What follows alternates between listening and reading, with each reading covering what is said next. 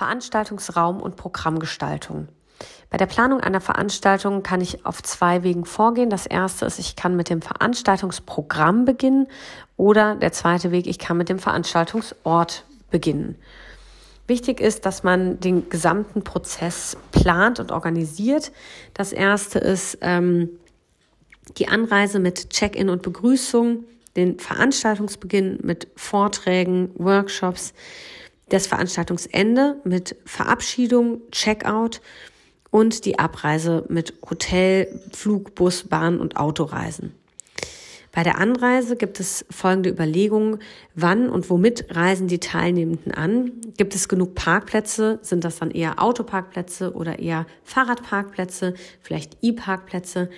Werden Parktickets oder Tickets für den öffentlichen Verkehr benötigt? Und wie sind die öffentlichen Verkehrsanbindungen? Das hängt dann auch nochmal sehr vom Publikum ab, was man erwartet. Wenn die Teilnehmenden ähm, dann kommen, ist die Frage, hatten sie äh, die Möglichkeit, das Hotel aufzusuchen? Wurden sie mit Gebäck versorgt? Haben sie ihr Gepäck versorgt? Ist der Leitsatz dazu. Und hatten die Teilnehmenden schon die Möglichkeit, sich frisch zu machen? Und gibt es spezielle Kleidung, die die Teilnehmer für die Trainings benötigen? Check-in-Planung ist dabei auch immer Flussplanung. Das heißt, wir müssen die Flüsse von Anreisepunkt, das heißt Parkplatz, Haltestelle zum Check-in ähm, planen.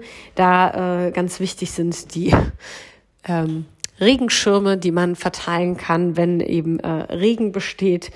Gibt's, ist der Zugang barrierefrei möglich? Gibt es genug ähm, Garderoben, wo sind die Toiletten und wie erfolgt die Ausgabe von Teilnehmerunterlagen, vielleicht schon vorher oder dann am Check-in, dass das möglichst schnell und effektiv geht.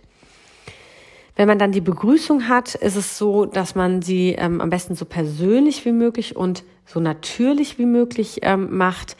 Ähm, open, smart, learn it by heart. Dann ähm, gibt es den Moderator oder die Moderation, die durch das Programm führt. Die Moderatoren sind der rote Faden eines Programms. Sie stellen die Referenten vor, ähm, geben den Rahmen vor und am besten haben sie eine entsprechende Ausbildung und können improvisieren. Vorträge sind da, um theoretisches Wissen zu vermitteln, sind allerdings potenziell ermüdend, das heißt in ihrer Dauer zu beschränken. Ähm, sie leben vom Methodenmix und haben auch äh, Lenkfunktion. Praktische Übungen wiederum sind planerisch herausfordernd und ähm, benötigen Transferwege unter Umständen, die Zeit kosten. Sie können für die Teilnehmerinnen körperlich fordernd sein und ein effizientes Setup ist notwendig mit auch ausreichend kalkulierten Zeitpuffer. Pausen sind wichtig, sie schaffen nämlich inhaltliche Abgrenzung und ablaufsorganisatorische Abgrenzungen. Ähm, die können auch kreativ äh, gestaltet werden und äh, sie dienen sowohl dem Austausch als auch dem persönlichen Rückzug von Teilnehmerinnen. Beim Verabschieden ist es wieder so, so persönlich wie möglich, so natürlich wie möglich, close, smart, learn it by heart. Ähm, und bei der Checkout-Planung wiederum ist äh, zu berücksichtigen, wann müssen die Teilnehmer auschecken, um ihre Anschlüsse zu erreichen. Gibt es Möglichkeiten, kleine Snacks äh, bereitzustellen? Eine gute Idee sind diese Farewell Bags ähm, mit eben Getränken und äh, Essen für, den, für die Heimreise. Und dann noch die Abreiseüberlegungen, wie können äh, Transfers zu Bahnhöfen, Flughäfen organisiert werden, wo kann das Gepäck sicher gelagert werden, wo kann man sich unter Umständen duschen oder äh, mitgebrachte Reservekleidung anziehen. Von der Idee zur Veranstaltung. Die Idee muss zunächst mal eingefangen werden. Das heißt, wenn man eine Idee hat, ähm, sollte man sie irgendwo festhalten und ähm, dann am besten die Idee nach der SMART-Methode strukturieren. SMART bedeutet spezifisch, S, M, messbar, A, attraktiv, R, realistisch, T, terminiert. Ähm, da geht es also erstmal spezifisch, ganz konkret die Ziele zu formulieren, messbar, bis wann soll was erreicht werden, attraktiv, das heißt, ist es für mich oder auch für meine Teilnehmenden eine attraktive Veranstaltung, habe ich selber daran Spaß. Realistisch ähm, sind äh, die zeitlichen und äh, personellen Ressourcen ausreichend, um das Ziel zu erreichen. T terminiert, also es muss Timebox sein, bis wann muss was erledigt werden. Man kann dann äh, erstmal Veranstaltungsinhalte brainstormen und die dann in Form von Lernzielen konkretisieren. Und daran macht sich dann auch die Zeitdauer fest, die für das erwartete Erreichen der Lernziele ähm, zu veranschlagen ist. Bei den Teil Zielgruppen äh, müssen unterschiedliche Teilnehmergruppen unterschieden werden. Das sind dann einerseits Laien, Auszubildende, Experten. Und es gibt Unterschiede in Altersstruktur und Mobilitätsverhalten, was berücksichtigt werden muss. Auch Sponsoren sollten anhand der Zielgruppe ausgewählt werden. Dann geht es darum, Partner zu benennen. Das sind organisatorisch zum Beispiel ein Veranstaltungsbüro, ein Sponsorenmanagement, Veranstaltungsmarketing, Veranstaltungsplaner, das Sekretariat ähm, und Hände und Hirne der Veranstaltung. Verschiedene Dienstleisterinnen können da beschäftigt werden, sei es äh, Medientechnik, Sicherheitsdienstleister oder Catering. Das Format muss entsprechend ausgewählt werden und man unterscheidet repräsentative, informative oder kompetitive Formate. Wenn wir uns nun die repräsentativen Veranstaltungsformate anschauen, dann gibt es hier den Kongress, das Symposium, die Zukunftskonferenz, die Roundtable Sessions und die Podiumsdiskussion. Ein Kongress ist eine regelmäßig stattfindende monothematische Veranstaltung, die hochrepräsentativ ist. Ziel sind Lobbyarbeit, Wissenstransfer, Transfer, Repräsentation, Networking. Zum Beispiel wissenschaftliche Jahrestagungen oder so. Teilnehmer sind mehrere hundert Personen und die Dauer ist mehrtägig. Ein Symposium ist etwas kleiner, das sind 40 bis 100 Personen. Ähm, Dauer ist ein bis mehrere Tage. Und das ist eine wissenschaftliche Konferenz oder Fachtagung mit dem Fokus auf Ziel und praktische Umsetzung. Ziele sind Wissensvernetzung, Networking, Diskussion, Ergebnisse und Entscheidungsfindung. Eine Zukunftskonferenz ist eine visionäre Großgruppenkonferenz. Es geht um Problemlösung, Stärkung von Wir-Gefühl. Das ist zum Beispiel bei NGOs oder Unternehmen der, äh, eine, ein beliebtes Format. Teilnehmer bis zu 80 Personen, Dauer ein bis drei Tage. Die Roundtable Session ist eine interaktive, multimediale, Veranst äh, multithematische Veranstaltung. Es geht um Wissenstransfer, Erfahrungsaustausch und Beteiligungsmotivation. Ähm, Anwendungsgebiete sind Wissenschaft und Forschung, Kongresse oder Symposien. Das Ganze dauert dann so eins, eineinhalb bis ähm, fünf, äh, vier Stunden. Ähm, Teilnehmer sind zwölf bis mehrere hundert Personen. Dann ähm, noch die Podiumsdiskussion. Charakter sind monothematische Zusammenkünfte von Experten vor Publikum zum Beispiel beim Wahlkampf oder für Infotainment. Ziel sind Konfliktbehebung, Interessensvertretung. Teilnehmer sind acht ähm, Leute, die dann auf dem Podium sitzen, maximal, und ein möglichst großes Publikum. Die Dauer sind eine Dreiviertelstunde bis etwa eineinhalb Stunden. Als nächstes kommen die eher informativen Veranstaltungsformate. Das sind Town Hall Meetings, Open Space Konferenzen, Seminar, Webinar, Workshop, Themencafé oder Themencamp. Ein Town Hall Meeting ist ein Ausspracheforum zwischen Entscheidungsträgerinnen und Publikum. Es dient der Information, Ankündigung und Mitarbeiterinnenmotivation. Das sind zum Beispiel Informationsforen oder im Wahlkampf ähm, Formate. Teilnehmer sind Leitungspersonen, Moderatoren und Publikum. Zwei bis drei Stunden dauert das Ganze. Dann haben wir die Open Space Konferenz. Das ist ein hoch offenes, sehr kreatives Großgruppenformat mit hoher Selbstorganisation und niedriger Kontrolle. Ziel sind ähm, effiziente und kreative Problemlösungen, zum Beispiel bei einer Organisationsentwicklung. Teilnehmer sind 25 bis 200, 2000 Personen. Ähm, Dauer sind wenige Stunden bis mehrere Tage, also zweieinhalb Tage wird hier angegeben. Dann haben wir Seminar, Webinar. Das sind ähm, Lehrveranstaltungen mit fester Struktur und interaktiven Elementen. Es geht um Wissenstransfer und wird in der Aus- und Weiterbildung angewandt.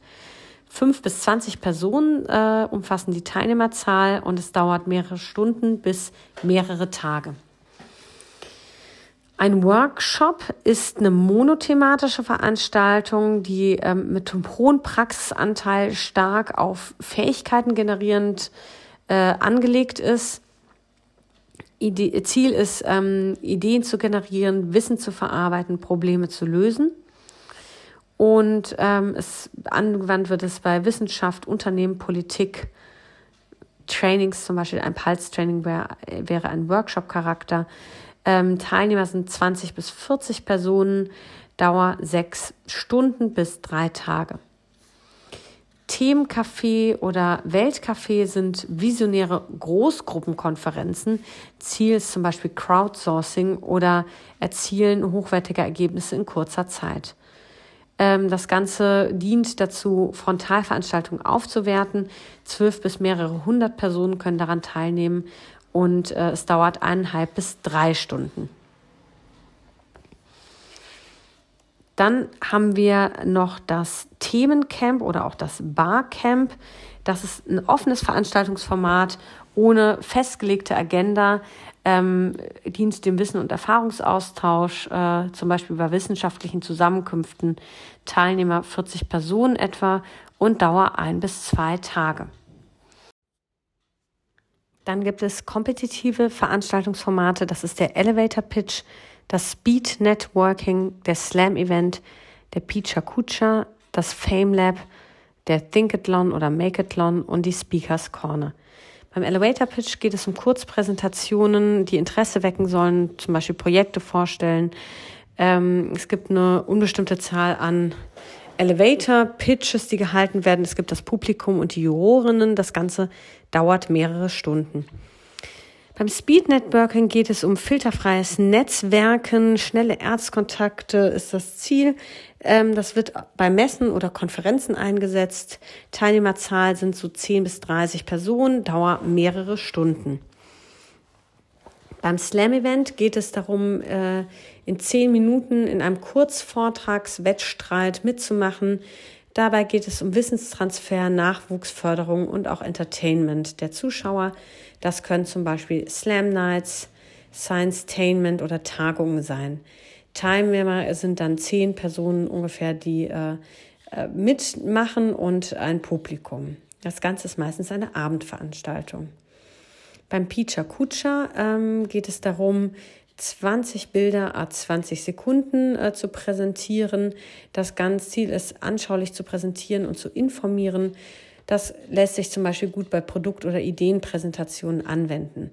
Teilnehmer sind ähm, acht bis äh, 20 Personen und das Publikum. Dauer sind etwa drei Stunden, pro Präsentation sechs Minuten 40 Sekunden.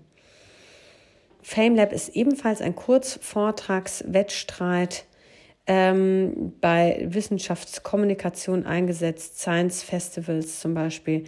Acht oder mehr Personen und Publikum nehmen daran teil und das Ganze dauert etwa vier Stunden. Beim Thinkathlon oder Makeathlon geht es um ein partizipatives Brainstorming-Format mit heterogenen Kleingruppen im Wettbewerb.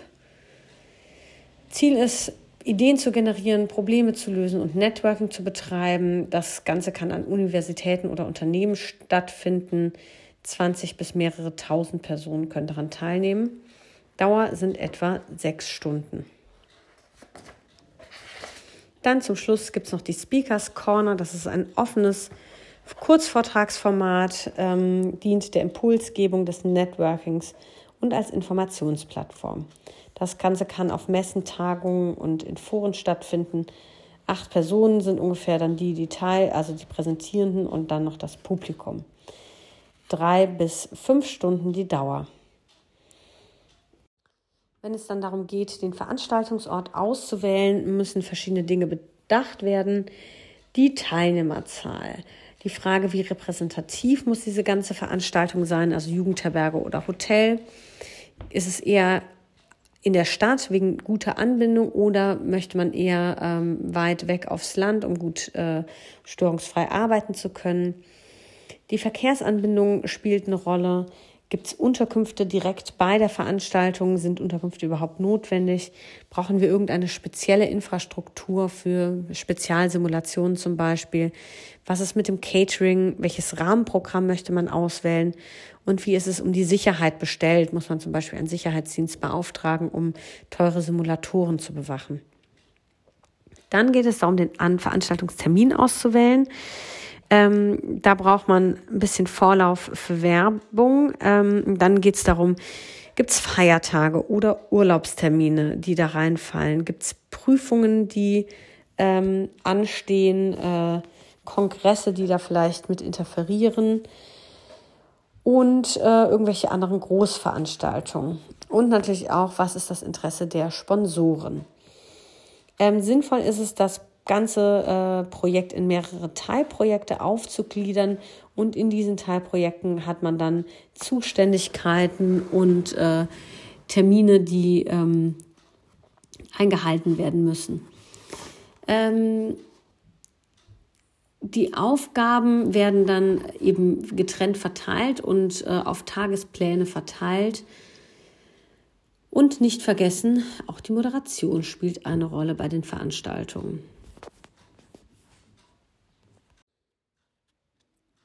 Im nächsten Fachartikel geht es um die Organisation von Simulationszentren oder Organisationen. Zum einen ist es wichtig, dass ähm, Personal oder The Who zu definieren. Das sind einerseits die Stakeholders, das heißt die beauftragende Universität oder der Rettungsdienst oder äh, die Schule, der man angehört und natürlich die Interessen dieser ähm, Stakeholder äh, zu beachten. Dann geht es um das ähm, Simulationspersonal, also die, die vor Ort quasi dann tatsächlich den ganzen Laden schmeißen.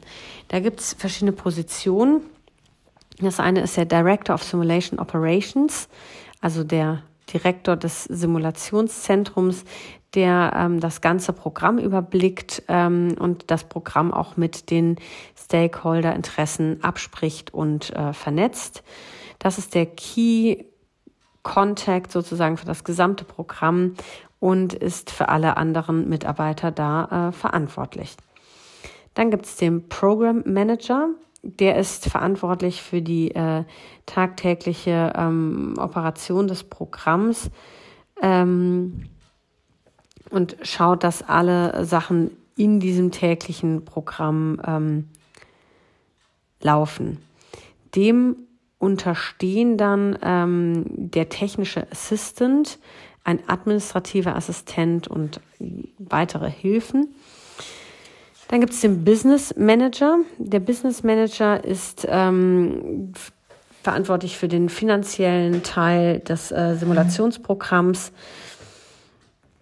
Die Simulation Education Coordinator, der äh, kümmert sich ähm, um die Entwicklung eines ähm, Ausbildungskurriculums und äh, kümmert sich auch um die Ausbildung und ähm, äh, Einstellung der einzelnen Simulatoren, äh, genau, des Simulationspersonals so rum.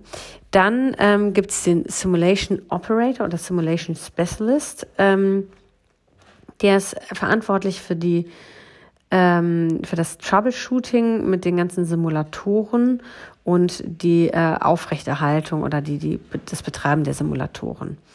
Der Simulation Technician ähm, ist dafür verantwortlich, Simulationsevents äh, herzurichten und dann auch wieder wegzuräumen. Der kann auch der, äh, den Simulation Operator mit dabei sein.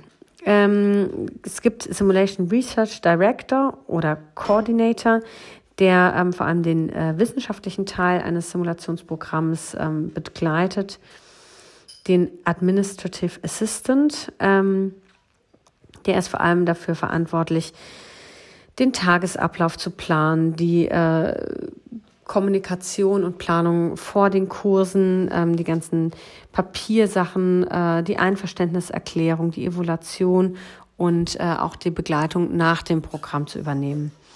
Und dann gibt es noch ein Autovisual oder Biomedical Support, ähm, meistens auch kombiniert. Und der äh, ist dafür verantwortlich, dass äh, die Überwachungsanlage, also die autovisuelle, das autovisuelle Equipment zu warten. Dann geht es um The What, den Scope äh, des Programms und es ist wichtig äh, zu identifizieren, was der äh, Fokus des Programms ist. Ähm, geht es darum, irgendwie auszubilden? Geht es darum, ähm, Studierende äh, zu machen? Geht es darum, ähm, Teamtraining zu machen? Also das muss alles genau festgelegt werden. Und äh, dann kann man äh, sa sagen, wie soll auch äh, das ganze Programm ausgelegt werden. Die Location muss klar sein. Da gibt es einerseits die ähm, Offsite Simulation Center, also quasi ein Simulation Center, was äh, quasi in einem eigenen getrennten Gebäude untergebracht ist. Das ist äh, natürlich gut für die Ressourcen, da kann man gut was einrichten und so weiter. Aber wir haben natürlich Trans äh, Transitzheim dahin und äh, ist natürlich auch teuer, so ein extra Gebäude zu bauen. Dann gibt es das On-Site Simulation Center. Das ähm, ist einfacher, weil man da eben schnell vor Ort ist. Das ist auch einfacher, da interprofessionelle äh, Sessions ähm, einzurichten oder zu planen. Ähm, auch da haben wir äh, hohen äh, Kostenaufwand und ähm, das, die Umgebung ist auch weniger realistisch als in den In-Situ-Programmen. Bei den In-Situ-Programmen haben wir den Vorteil, dass es äh, ganz niedrige Start- und äh, Unterhaltskosten sind. Äh, wir haben gar keine äh, Transit-Time zu dieser, äh, zum In-Situ-Programm. Wir haben eine hohe Fidelity der äh, Simulationsumgebung. Aber wir müssen dann halt die ganzen Simulatoren mobil dort immer aufbauen. Und es kann immer wieder zu ähm, Cancellations kommen wegen Platzmangel, der jetzt dann gerade an dem Tag doch nicht da ist. Die Simulation kann durch einen Notfall gestört sein. Das Personal kann abgezogen werden und arbeitet auch nicht störungsfrei. Ähm, wichtig ist, dass man einen, sich überlegt, welche Stunden möchte man grundsätzlich abdecken mit, seiner, ähm, mit seinem Simulationsprogramm und sagen, okay, wie gehen wir damit um, wenn auch Anfragen für äh, andere Zeiten kommen und da ist es wichtig, auch einen Supportplan zu haben. Einerseits für die Stunden während des, wenn des normalen Betriebes, aber auch für die Stunden nach dem normalen Betrieb. Das Booking ist essentiell. Da muss man sagen, okay, welche Regeln gibt es ähm, für äh, Buchung, für Cancellation? Und es ist wichtig, dass diese Regeln transparent für alle sind. Vielleicht auch, wer hat Priorität, wenn mehrere Buchungen auf einen Tag kommen. Dann geht es um The Why. Da ist es wichtig, einerseits die Outcomes zu messen. Ähm, das können einerseits sein, die äh, verschiedenen ähm, Befragungen nach der Simulation, also quasi Evaluationsbögen, die ausgefüllt werden. Aber es kann so weit auch gehen, dass man sagt, man misst äh, Erfolgsraten von Reanimation vor und nach bestimmten Trainingsprogrammen. Und das ist immer ähm, gut eben für die eigene, die Rechtfertigung der eigenen Existenz, solche äh, Messungen zu machen. Am besten noch, wenn man äh, misst, dass äh, zum Beispiel durch effektiveres ähm, Management der Patienten auch Geld gespart werden kann. Forschung ähm, kann ein Teil des äh, Simulationsprogramms sein. Da gibt es zwei Möglichkeiten. Einerseits kann die Simulation ähm, eine Methode der Forschung sein, um bestimmte Dinge nachzuweisen. Es kann aber auch die Forschung an für sich ähm, oder die Simulation an für sich beforscht werden.